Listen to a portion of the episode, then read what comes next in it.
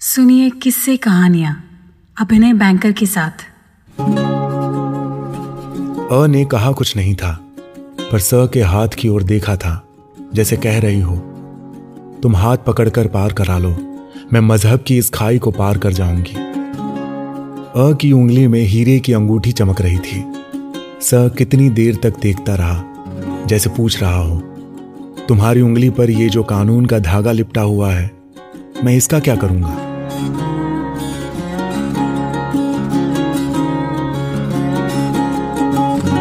नमस्कार, आदाब, सत श्री अकाल।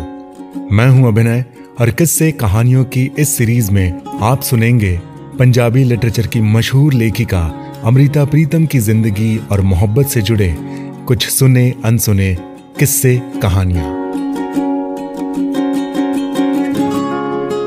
अमृता प्रीतम ने साहिर के साथ अपने रिश्ते को शब्दों के मोती से, कहानी में पिरो के बड़ी ही खूबसूरती से पेश किया है। ये कहानी नहीं, एक किस्सा है। उन दो शायरों का, उन दो प्यार करने वालों का जो कभी साथ नहीं रह पाए। ये किस्सा है अमृता प्रीतम और साहिर लुधियानवी का। यहाँ अमृता साहिर को स और खुद को अ नाम के किरदार से संबोधित किया है। ये वो किस्सा है जब अमृता एक सरकारी मीटिंग के लिए बंबई आई थी। और साहिर से मिलना हुआ। इत्मीनान से और गौर से सुनिए, ये कहानी नहीं।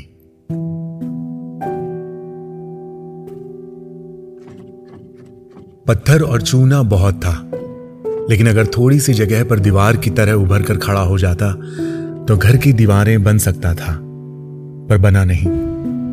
वो धरती पर फैल गया, सड़कों की तरह, और वे दोनों तमाम उम्र उन सड़कों पर चलते रहे। सड़कें एक दूसरे के पहलू से भी फटती हैं, एक दूसरे के शरीर को चीर कर भी गुजरती हैं, एक दूसरे से हाथ छुड़ाकर गुम भी हो जाती हैं, और एक दूसरे के गले लगकर एक दूसरे में लीन भी हो जाती हैं। वे एक दूसरे से मिलते रहे। पर सिर्फ़ तब, जब कभी कभार उनके पैरों के नीचे बिछी हुई सड़कें एक दूसरे से आकर मिल जाती थीं। घड़ी पल के लिए शायद सड़कें भी चौंक कर रुक जाती थीं और उनके पैर भी। और तब शायद दोनों को उस घर का ध्यान आ जाता था जो बना नहीं था। बन सकता था, फिर क्यों नहीं बना? वे दोनों हैरान से होकर पाँव के नीचे की ज़मीन को ऐसे देखते थे, जैसे ये बात उस ज़मीन से पूछ रहे हो। और फिर वे कितनी देर ज़मीन की ओर ऐसे देखने लगते, मानो वे अपनी नज़र से ज़मीन में उस घर की नींवें खोद देंगे। और कई बात सचमुच वहाँ जादू का एक घर उभर कर खड़ा हो जाता और वे दोनों ऐसे सहज हो जाते मानो बरसों से उस घर में रह रहे हों। ये उनकी भरपूर जवानी के दिनों की बात नहीं, अब की बात है। ठंडी उम्र की बात कि अ एक सरकारी मीटिंग के लिए स के शहर गई। अ को भी वक्त ने स जितना सरकारी ओहदा दिया है और बराबर की हैसियत के लोग जब मीटिंग से उठे, सरकारी दफ्तर ने बाहर के शहरों से आने वाले लोगों के लिए वापसी टिकट तैयार रखे हुए थे। स ने आगे बढ़कर अ का टिकट ले लिया और बाहर आकर अ से अपनी गाड़ी में बैठने के लिए कहा। पूछा, सामान कहाँ है? होटल में। स ने ड्राइवर से पहले होटल और फिर वापस घर चलने के लिए कहा। अ ने आपत्ति नहीं की, पर तर्क के तौर पर कहा, प्लेन में सिर्फ़ दो घंटे बाकी हैं।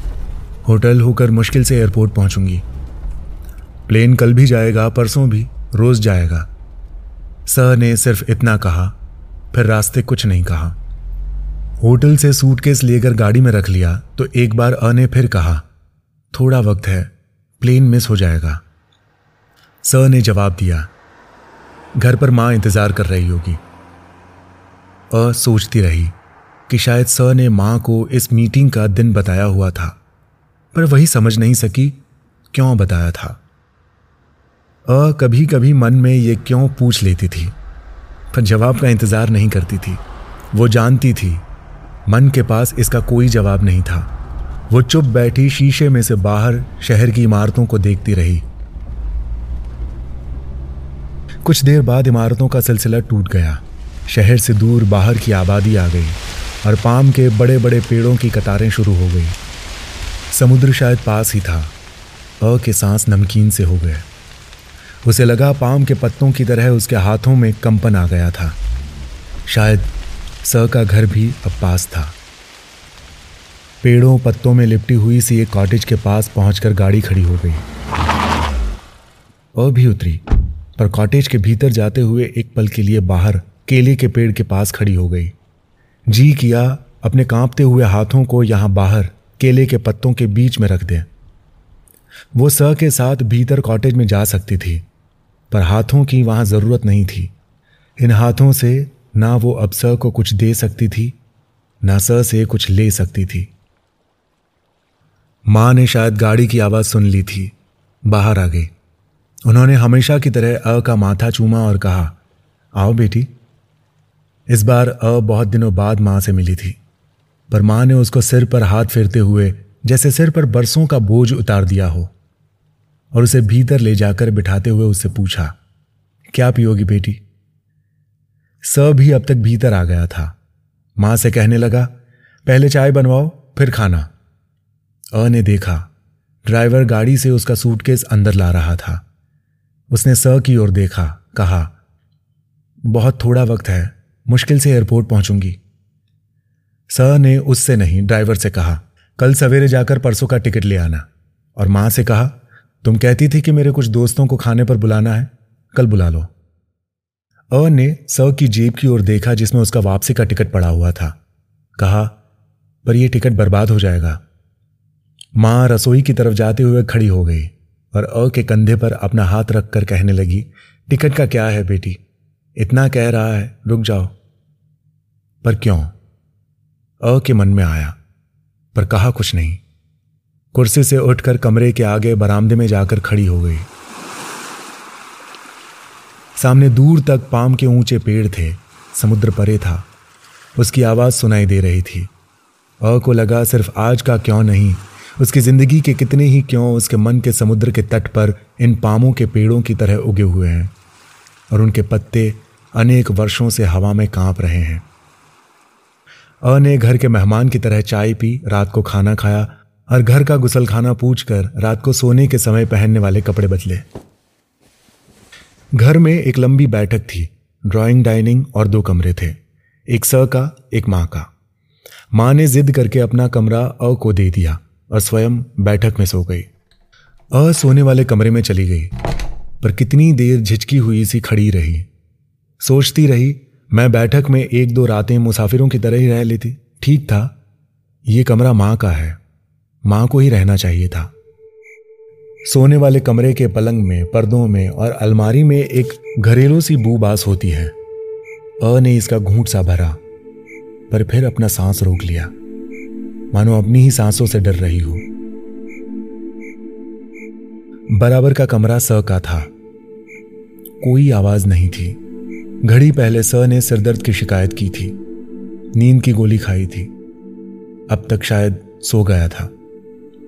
पर बराबर वाले कमरों की भी अपनी एक बू बास होती है। अ ने एक बार उसका भी घूंट पीना चाहा, पर सांस रुका रहा। फिर अ का ध्यान अलमारी के पास फर्श पर पड़े हुए अपने सूटकेस की ओर गया और उसे हँसी सी आ गई। ये देखो मेरा सूटकेस, मुझे सारी रात मेरी मुसाफरी की याद दिलाता रहेगा।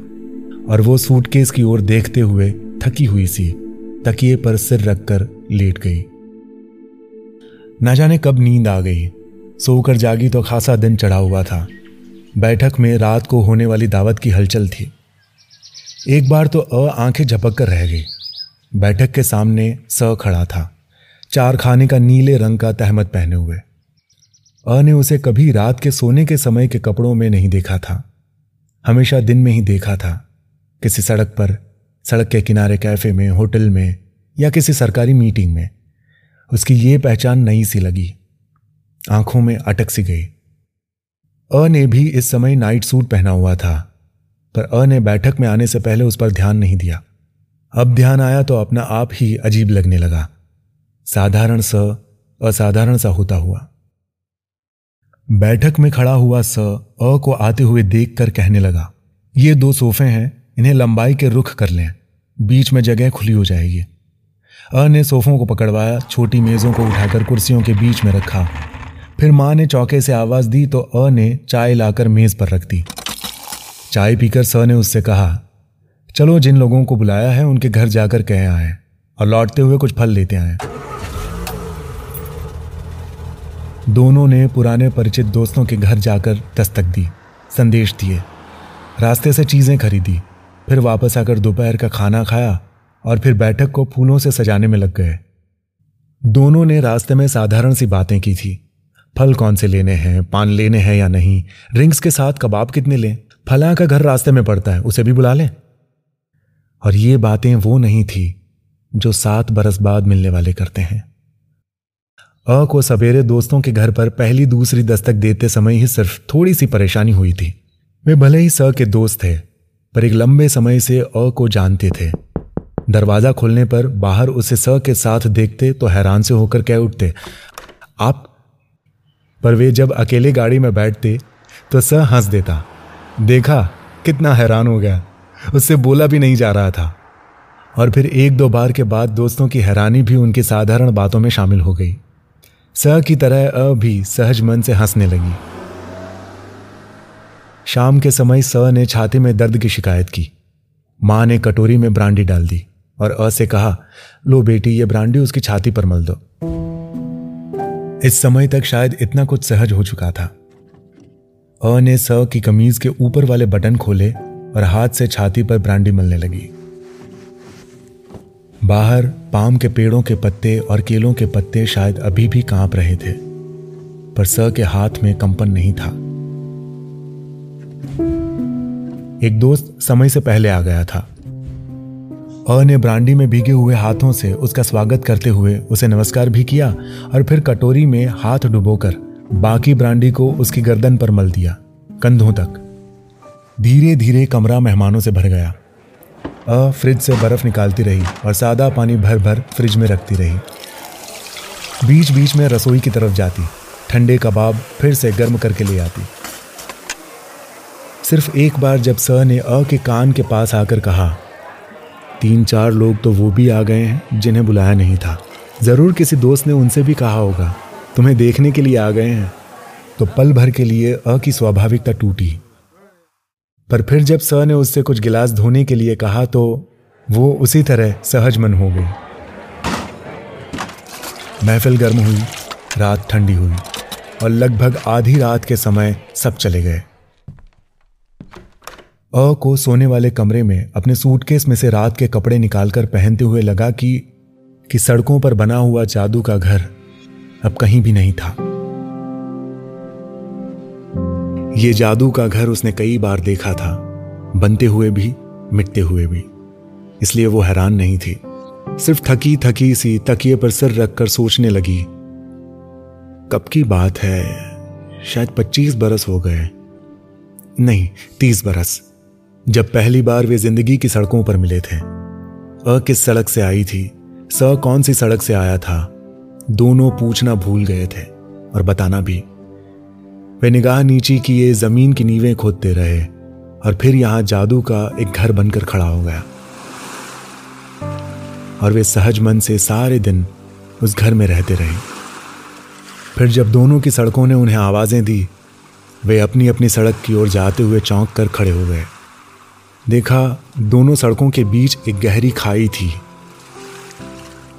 स कितनी ही देर उस खाई की ओर देखता रहा, जैसे अ से पूछ रहा हो कि इस खाई को तुम किस तरह पार करोगी। अ ने कहा कुछ नहीं था, पर स के हाथ की ओर देखा था, जैसे कह रही हो, तुम हाथ पकड़कर पार करा लो, मैं मज़हब की इस खाई को पार कर जाऊँगी। फिर स का ध्यान ऊपर की ओर गया था, अ के हाथ की ओर। अ की उंगली में हीरे की अंगूठी चमक रही थी। स कितनी देर तक देखता रहा, जैसे पूछ रहा हो। तुम्हारी उंगली पर यह जो कानून का धागा लिपटा हुआ है, मैं इसका क्या करूँगा? अ ने अपनी उंगली की ओर देखा था और धीरे से हंस पड़ी थी, जैसे कह रही हो, तुम एक बार कहो, मैं कानून का ये धागा नाखूनों से खोल दूँगी। नाखूनों से नहीं खुला तो दांतों से खोल दूँगी। पर स चुप रहा था। और अ भी चुप खड़ी रह गई थी। पर जैसे ही सड़कें एक ही जगह आकर खड़ी हुई भी चलती रहती हैं, वे भी एक जगह पर खड़े हुए चलते रहे। फिर एक दिन स के शहर से आने वाली सड़क अ के शहर आ गई थी और अ ने स की आवाज़ सुनकर अपने एक बरस के बच्चे को उठाया था और बाहर सड़क पर उसके पास आकर खड़ी हो गई थी। स ने धीरे से हाथ आगे करके सोए हुए बच्चे को अ से ले लिया था। और अपने कंधे से लगा लिया था। और फिर वे सारे दिन उस शहर की सड़कों पर चलते रहे। वे उनकी भरपूर जवानी के दिन नहीं थे। उनके लिए ना धूप थी, ना ठंड। और फिर जब चाय पीने के लिए एक कैफ़े में गए तो बैरे ने एक मर्द, एक औरत और एक बच्चे को देखकर एक अलग कोने की कुर्सियाँ पहुँच दी थी। और कैफ़े के उस अलग कोने में एक जादू का घर बनकर खड़ा हो गया था। और एक बार अचानक चलती हुई रेलगाड़ी में मिलाप हो गया था। स भी था, माँ भी थी और स का एक दोस्त भी। अ की सीट बहुत दूर थी, पर स के दोस्त ने उससे अपनी सीट बदल ली थी और उसका सूटकेस उठाकर स के सूटकेस के पास रख लिया था। गाड़ी में दिन के समय ठंड नहीं थी, पर रात ठंडी थी। माँ ने दोनों को एक कंबल दे दिया था, आधा स के लिए, आधा अ के लिए। और चलती हुई गाड़ी में उस साझे के कंबल के किनारे जादू के घर की दीवारें बन गई थी। जादू की दीवारें बनती थी, मिटती थी, और आखिर उनके बीच खंडहरों की सी खामोशी का एक ढेर लग जाता था। स को कोई बंधन नहीं था, अ को था, पर वो तोड़ सकती थी। फिर ये क्या था कि वो तमाम उम्र सड़कों पर चलते रहे। अब तो उम्र बीत गई अ ने उम्र के तप्त दिनों के बारे में भी सोचा और अब के ठंडे दिनों के बारे में भी। लगा, सब दिन, सब बरस पाम के पत्तों की तरह हवा में खड़े काँप रहे थे। बहुत दिन हुए। एक बार अ ने बरसों की खामोशी को तोड़कर पूछा था, तुम बोलते क्यों नहीं? कुछ भी नहीं कहते। कुछ तो कहो। पर स हंस दिया था, यहाँ रोशनी बहुत है। हर जगह रोशनी होती है। मुझसे बोला नहीं जाता। और अ का जी किया था, एक बार सूरज को पकड़कर बुझा दे। सड़कों पर सिर्फ़ दिन चढ़ते हैं। रातें तो घरों में होती हैं। पर घर कोई था नहीं, इसलिए रात भी कहीं नहीं थी। उसके पास सिर्फ़ सड़कें थी और सूरज था, और स सूरज की रोशनी में बोलता नहीं था। एक बार बोला था वो चुप सा बैठा हुआ था। क्या सोच रहे हो? तो वो बोला, सोच रहा हूँ कि लड़कियों से फ्लर्ट करूँ और तुम्हें दुखी करूँ। पर इस तरह अ दुखी नहीं, सुखी हो जाती। इसलिए अ भी हंसने लगी थी, स भी। और फिर एक लंबी खामोशी। कई बार अ के जी में आता था, हाथ आगे बढ़ाकर स को उसकी खामोशी में से बाहर ले आए। वहाँ तक जहाँ तक दिल का दर्द है। पर वो अपने हाथों को सिर्फ़ देखती रहती। उसने हाथों से कभी कुछ नहीं कहा था। एक बार सर ने कहा था, चलो चीन चलें। चीन? जाएँगे, पर आएँगे नहीं। पर चीन क्यों? ये क्यों भी शायद पाम के पेड़ के समान था, जिसके पत्ते हवा में कांपने लगे। इस समय अ ने तकिए पर सिर रखा हुआ था, पर नींद नहीं आ रही थी। स बराबर के कमरे में सोया हुआ था।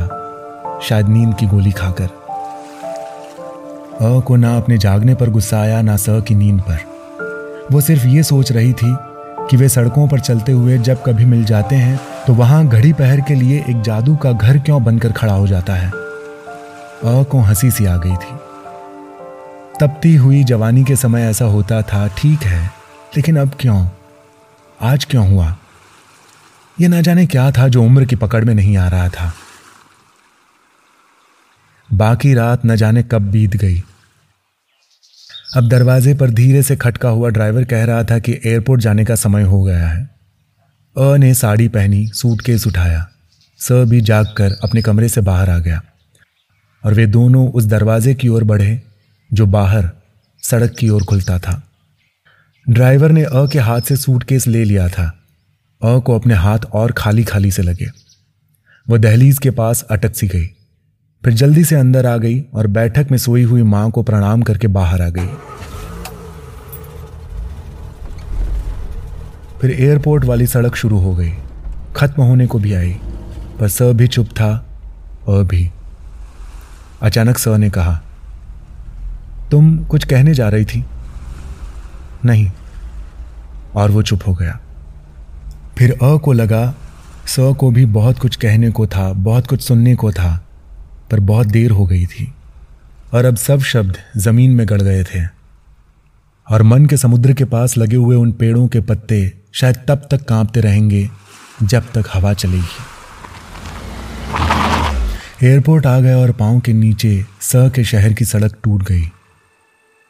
अब सामने एक नई सड़क थी, जो हवा में से गुजरकर अ के शहर की एक सड़क से जा मिलने को थी। और वहाँ, जहाँ दो सड़कें एक दूसरे के पहलू से निकलती हैं, स ने धीरे से अ को अपने कंधे से लगा लिया, और फिर वे दोनों कांपते हुए पाँव के नीचे की ज़मीन को इस तरह देखने लगे, जैसे उन्हें उस घर का ध्यान आ गया हो, जो नहीं बना था।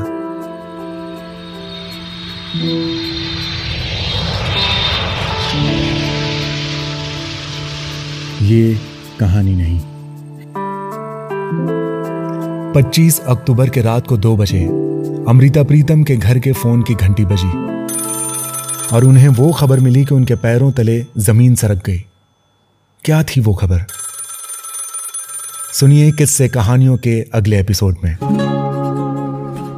आज का एपिसोड आपको कैसा लगा, मुझे कमेंट सेक्शन में लिखकर या इंस्टाग्राम पर डायरेक्ट मैसेज करके ज़रूर बताइएगा। मेरा इंस्टाग्राम हैंडल है अभिनय डॉट बैंकर और हाँ अपने दोस्तों, रिश्तेदारों के साथ ये किस्से, कहानियाँ और ये पॉडकास्ट ज़रूर शेयर कीजिएगा। और खास करके उनके साथ जिन्होंने ज़िंदगी में कभी मोहब्बत की हो।